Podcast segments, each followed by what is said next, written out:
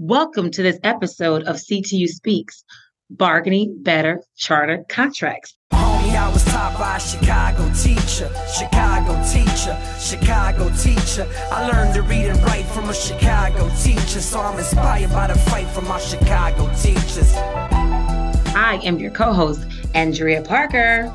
And I'm Jim Staros. How you doing, Miss Parker? I am doing well. Happy Black History Month. Thanks. Happy to you too. This is my favorite month of the year because not only is it Black History Month, Jim, Mhm. it is Valentine's Day month. That's true. It is my birthday month. Nice. It is Groundhog's Day month. And it's also tax refund check month Is it? for those who get refund checks. Oh. I know you. I, apparently, I don't get none because I didn't know about that. Okay. Apparently, because you don't you don't have a great tax guy. Apparently not. I need your tax guy, I guess. Yeah, you do. I'll All give you his number. Well, thanks. Anyway, so what are we talking about today? Today we're going to talk about bargaining for better charter contracts because for our audience who may or may not know, all our CTU charter schools are in bargaining contracts. That's right. And so you know that time of year or that time of the season when it comes up, it's an issue.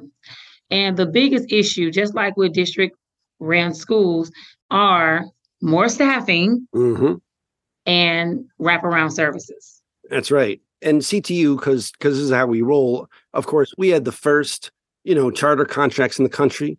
We had the Yes. first charter strikes in the country. We were the one, first ones to be able to win some of these uh, supports and services and pay for our charter brothers and sisters that are in the classroom. We're pioneers. We are, and that, that's how we roll. So it just seems, you know, for all of our listeners out there, it always seems just regular. This is how we do it. But everybody else, they're like, CTU doing it again. What are you CTU doing? We're bargaining for all these contracts because whatever school a kid's in, that's what where they need those services. You know, the charters, although they've claimed they could do a better job and a cheaper job, they've done neither of those things.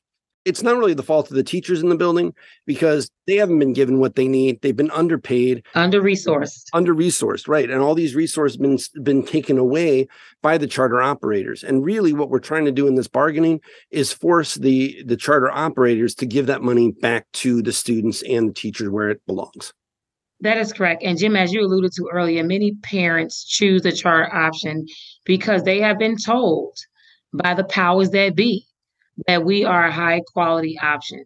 And not that they don't have high quality teachers, I, I believe they do, but they don't have enough high quality teachers. Again, teachers are very upset. And we do not want our teachers to leave this profession. As we know, one of the main reasons why teachers leave this field is because they are overwhelmed, they're stressed out, because they do not have the resources they need.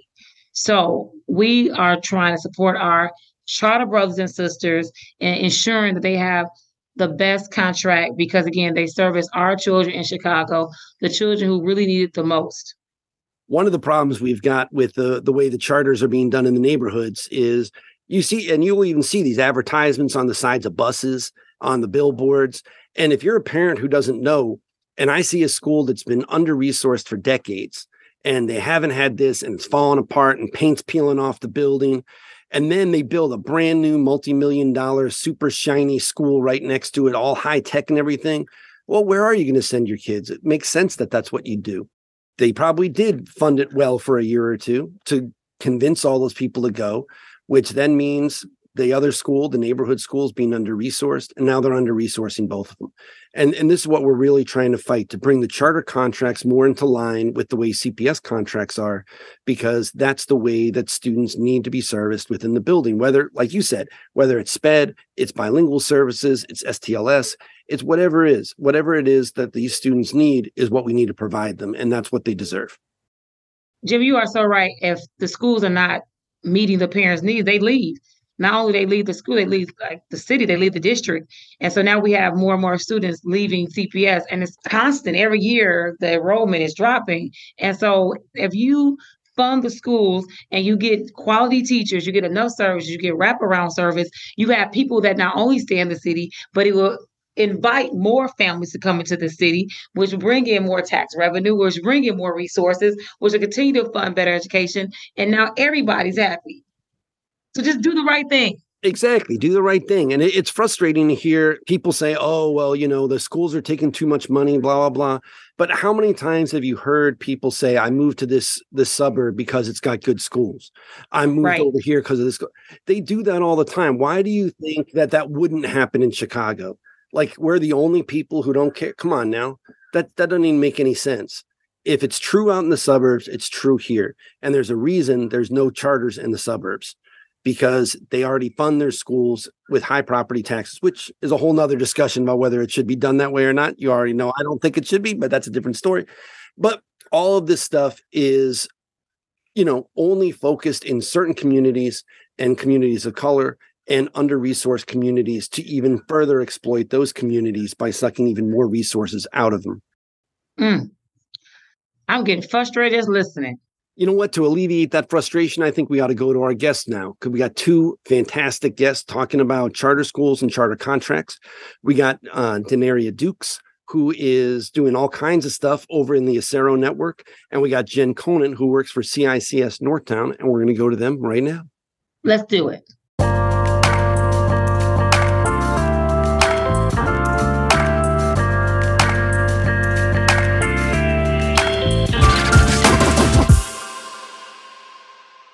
All right, so we're back with our two distinguished guests. We've got Denaria Dukes. She's a SPED apprentice at Daniel Zizumbo in the Acero network.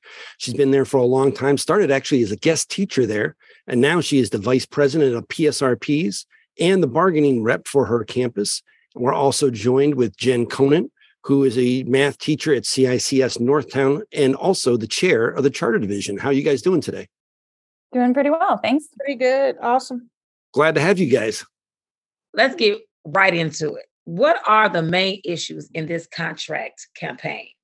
Staffing is a really huge issue at all of our 12 networks that we represent in the charter division.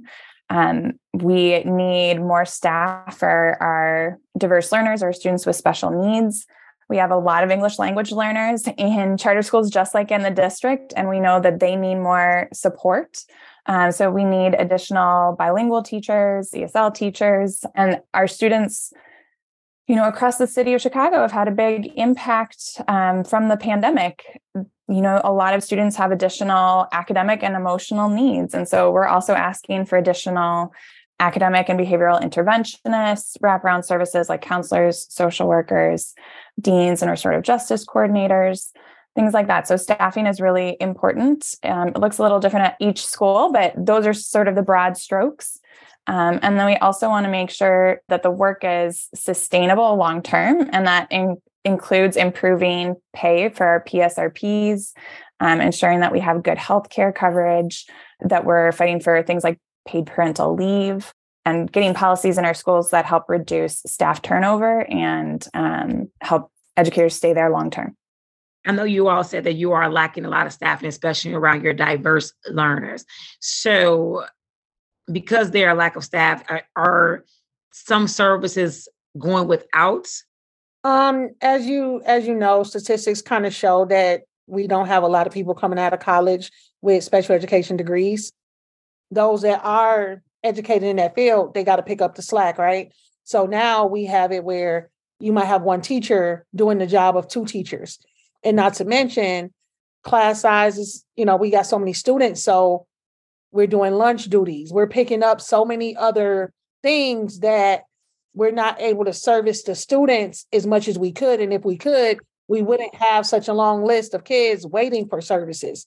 At this point, like no amount of recruiting is really helping if they're not coming out with those degrees.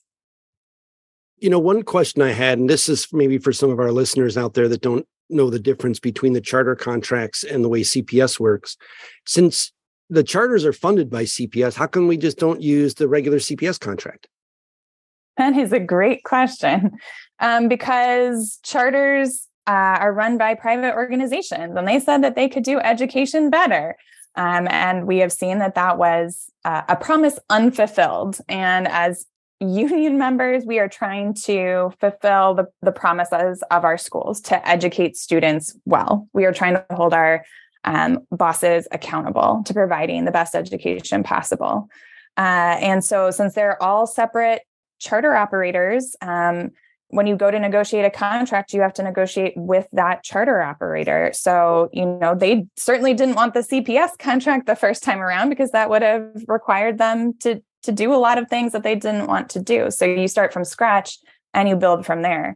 But we're being really intentional about um, our proposals this time around. We're looking at all 12 of our charter networks and their contracts. We're looking at the CPS contract and we're coming up with contract proposals that are the best of all of those and trying to fight for that. So we're trying to improve standards, not just in our specific charter schools, but also set some standards that could be helpful for the district negotiations as well. We want to improve standards of education across the whole city, not just in the 32 charter schools that we represent. It's that the the charters are different actual operators than CPS is, and they don't have to abide by the rules that a lot of the CPS teachers know to be true. Correct. Since they don't have to, they're not going to unless we make them. Right. We have to write a new rule book. Uh, otherwise, they'll just do whatever they want. Wow. That's crazy. And you're doing all this while you guys are teaching too, right? That's insane. Yeah. Wow. We have a lot of really incredible rank and file leaders, um, Deneria being one of them, who are putting in so many hours every week to be on these bargaining teams, to review proposals, to be in negotiations.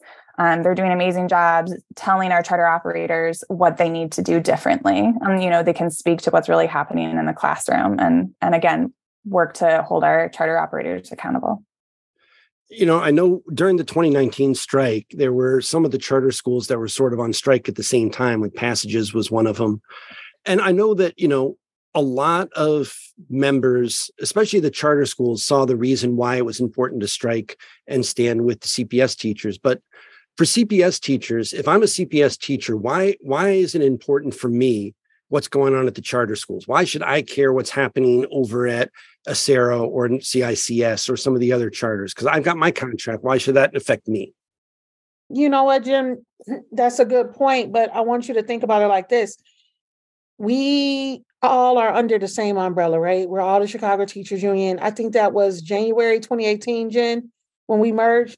And um, Acero, we were the first charter in the nation to strike in December 2018. And CTU was incredibly supportive. My members had no idea of like the affiliation, really, you know, basically how serious it was until we went on strike and, you know, we were using the CTU hall and CPS teachers were driving by, dropping off coffee and donuts and stuff to our members. Just that overwhelming feeling of support. They received it and so now that's not even a thought now. Now they proudly wear CTU gear on Wednesdays. You know, they understand it now. It's one and the same. We all, regardless of if you're at a charter, public school, whatever, we all are doing that same job, waking up early in the morning and working with kids, doing the same thing throughout the day. So, I mean, it's really hard to make that division when we all got the same goal. To build off what Deneria was saying, you know, we are one collective union and we want to support each other, but there's also like a really practical piece. If we don't win big pay increases in the charter contracts, that puts downward pressure on district negotiations, right? Why would the district pay you more if they can have educators be paid a lot less in other schools, right? Why would they agree to enforceable class size limits if charters say, no, we can put 40 kids in a classroom, right? So there, there are real world implications uh, for the agreements that we land in the charter space. If we win important standards for for our set of schools, it helps set us up for successful negotiations with the district because you our CTU members can say, hey, in this charter school, they limit class sizes to 28 students. We should do that in the district too, right? Or that's an example, but it, it could be really any topic. But if we don't win those things, then the district has less of an incentive to improve things as well. So basically, if CPS can do it in the charter schools, they can do it for the district. Interesting. so I know you both alluded to this earlier when you all said that um, because of a lack of proper, you know, uh, quality staffing, that one teacher had to do the work of two teachers. Tell me more about that. Tell me a little bit more how these issues play out in your classroom just to kind of piggyback off of that, like maybe uh, sometimes I'll do, I'll have like a fifth grader and a fourth grader doing a test in the same room. I'm working with this one. Okay, you get started, then working with that one. Versus like it would be a lot easier if it was two people and one can pull this one and one can pull that one. It's really a lot of teamwork when you're lacking staff in a lot of areas, especially when it comes to diverse learners.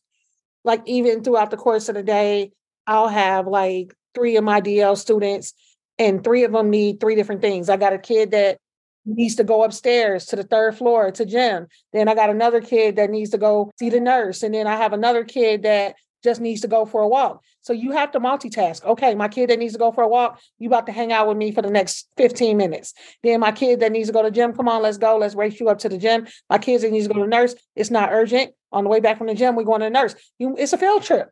I mean, you do it long enough, you figure it out. But you shouldn't have to, right? We exactly. want to be able to provide as much attention to each student as possible.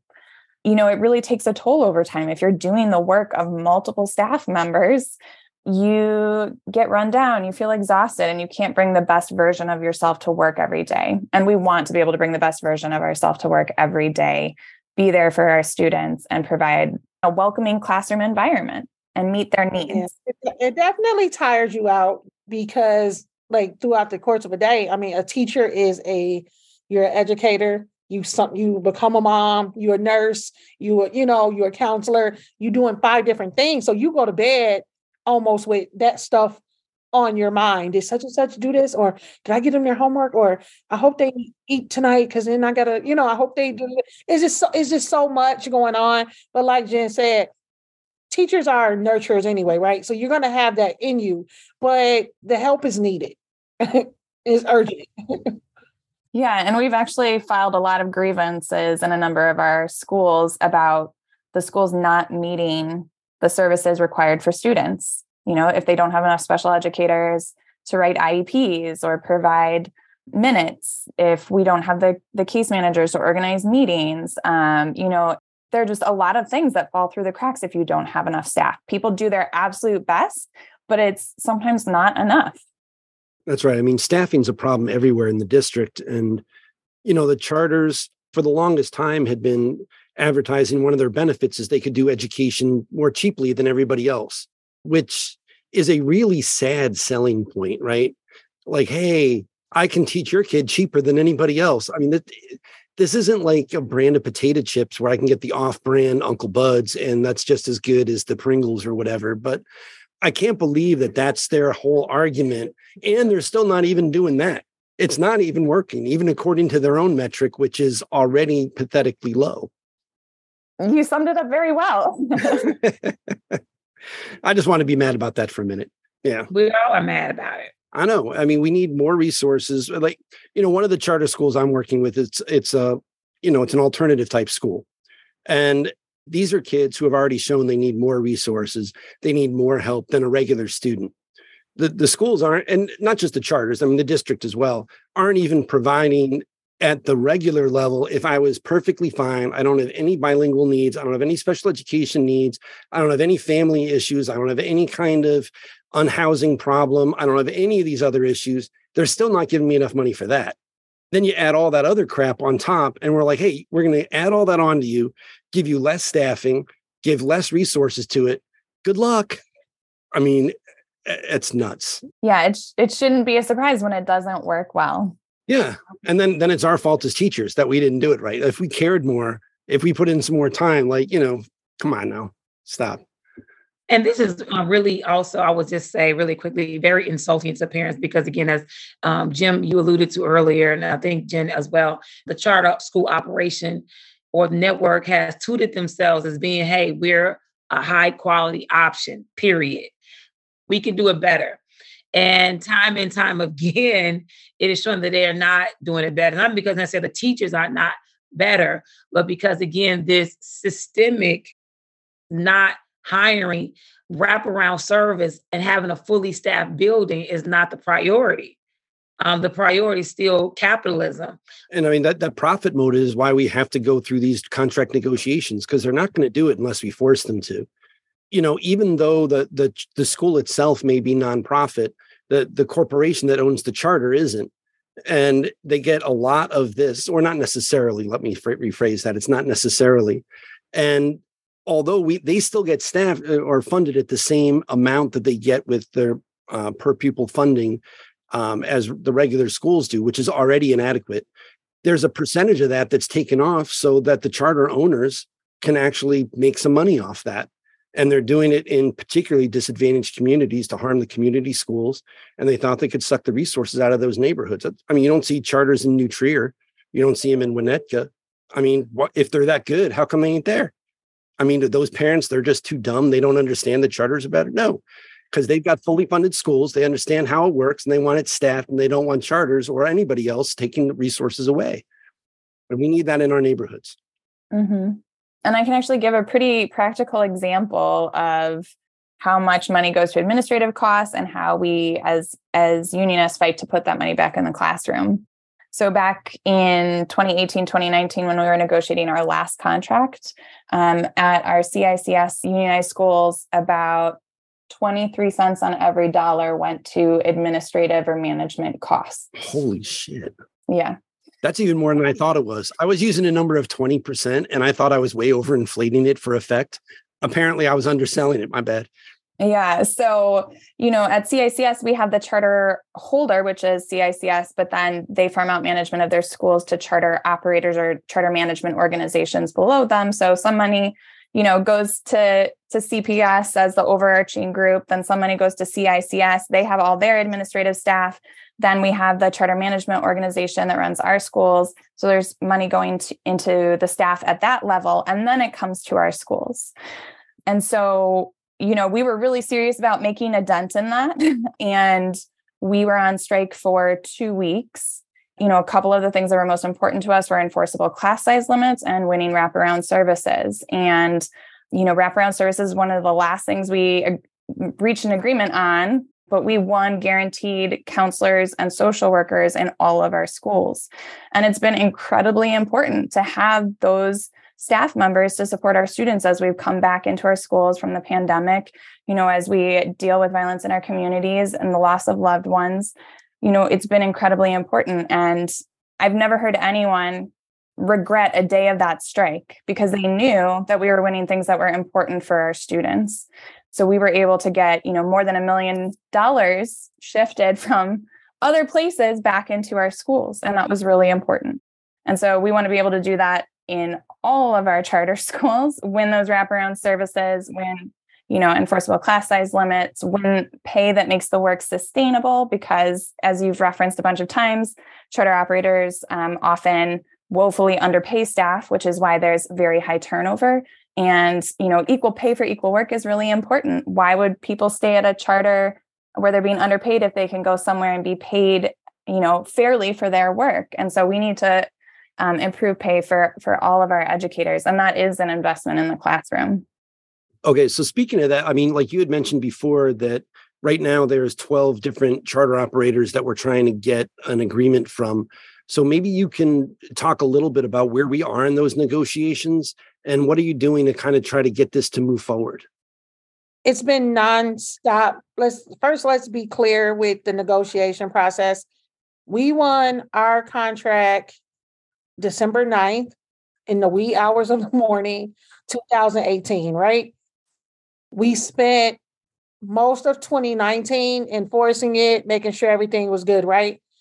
Then fast forward to March 13th, 2020, something crazy happened in the world. There was a thing called a shutdown of everything that led us back into negotiations of a MOU, memorandum of understanding for safety concerns and stuff like that.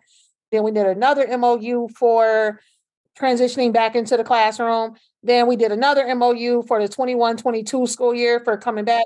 So that said, we really just started this whole bargaining process as of August 2022, I'd say, Jen. So the process right now is passing as much as we can across the table, trying to get management into meetings with us, uh, trying to meet as much as we can because our Acero contract did expire in July. We had an extension and now we're just working on expiration at this point. So when I tell you it's been a long process and we just don't understand, like if we're just tired, management has to be too. It's been literally non-stop. Mm-hmm. Right. So Daneria was speaking to her experience, but that was at all of our charters, right? Negotiating safety MOU after safety MOU after safety MOU to then start renegotiating our contracts. So even though we have 12 um, separate networks that we represent and 12 separate contracts, we um, are working to coordinate our proposals so that we're setting standards across the entire city. And that takes a lot of time and work. So, you know, in addition to being at each negotiating table, we our rank and file leaders are also meeting together to talk about okay, what should our demand be around special education staffing? What should our demands be around class size? What um, should our demands be around safety committees, right? Bringing some of those um, provisions we want in safety MOUs into our current contract or the contract we're renegotiating. And so we're doing a lot of work to make sure that we are staying coordinated and not, you know, lowering standards at one table, which could allow an employer at a different table to say, like, oh, hey, they're underpaying people over there. I'm going to continue to do that too. And so there's a lot of talking and coordination among all of the different leaders. Um, we come together, you know, every two weeks to talk about where we are, what's going on, and what we should be proposing or thinking about. Um, and then folks go back to their own bargaining teams and their negotiating tables and continue to do this work. So it's a lot of work because there's so many different contracts that we're negotiating, but we're really intentional about, about doing this right and staying coordinated you know, I have to admit that I thought I work here at CTU Central Office now, and I thought Jen was a new hire we had here because I see her all the time. I it was honestly not until a couple months ago I realized she had a whole nother job. Like I saw her here all the time, and I'm like, damn, she's doing this and a whole nother job somewhere else. And I'm like, this is what everybody's doing at these tables. And you know, Daneria is doing the same thing. And like every it's insane the amount of work you guys do. I can't tell you how much we all appreciate it. Um, you know, I know that your guys in the in the buildings do, but we do all across the district for what you guys are doing to really stand up for our students and for our members. But the good news is, Jim, in reference to that contract fight, you know, when CTU fight, we win I am not concerned under any circumstances. Um, your fight, your battle is not in vain. These contract negotiations is just bringing light to a lot of charter networks across the country, not just in the Chicago area. Um, and I believe more and more are going to get unionized, and they will know that they're not going to be able to get away with capitalizing off our education. So you're going to win. We will win we're going to wear them out. We know we're going to win. This is the process, though. You know, that's it. It is. That's it. This is that, and that's just how I look at it. Is is it's the process, but we're fighters. We don't come this far. We ready. And thanks to district members who come out to support um, when we might show up at board meetings or end up on a picket line. We would love to have district members come on out and support, and we'll be there for you guys too. Got it. Is there anything our members could do to help support you guys in in what your efforts are? This coming Wednesday, one week from today, February 8th at 6 p.m. at uh, Soto High School. There's going to be um, a small rally starting at 5:30. Yeah, so it'd be great if people could come out and pick it ahead of the meeting and then they can join the board meeting or if they need to go home they could do that too, but you know, any amount of support uh, from across the charters or the district space would be much appreciated. There's there's strength in numbers, right? Mm-hmm. So just having people there. Unfortunately, we can't bring signs or things of that nature, but you could wear red from head to toe and sit on the seat. Ain't nothing they could do about that there, right? Where is Soto High School? Soto High School is, I want to say like 51st and Holman, just west of Kedzie. It's a big, beautiful, like glass, like brand new like building. Nice. Yeah, it's a good way to show support, even if we can't necessarily be in there in the buildings every day. It's something we can do to show that even the regular people of Chicago are supporting what you guys are doing. That's right. Well, thank you all so much for being on guest on CTU Speaks. I really appreciate your efforts, and I'm sure the next time we have you on the show, it'll be to broadcast great news. Yes, all the wins. That's right. Thanks for having us. This is incredibly awesome. We really appreciate it. Thank you, guys. Thank you. Yeah. Thank you so much for listening to this episode of CTU Speaks Bargaining Better charter contracts. We had so much fun talking to you all today, even though this is a very serious issue. Yep. I am so thankful to, for the guests that we had who really gave you all knowledge and understanding. And again, a reason for us to fight for quality schools for all of our students in the city, whether district or CTU charter. And don't forget, you know, even though you may not be working in a charter yourself, please make sure you come out and support our, our friends and our brothers and sisters that are in the charter network fight. They mentioned a couple events that are going to be coming up. We're going to have links to those on the show notes here.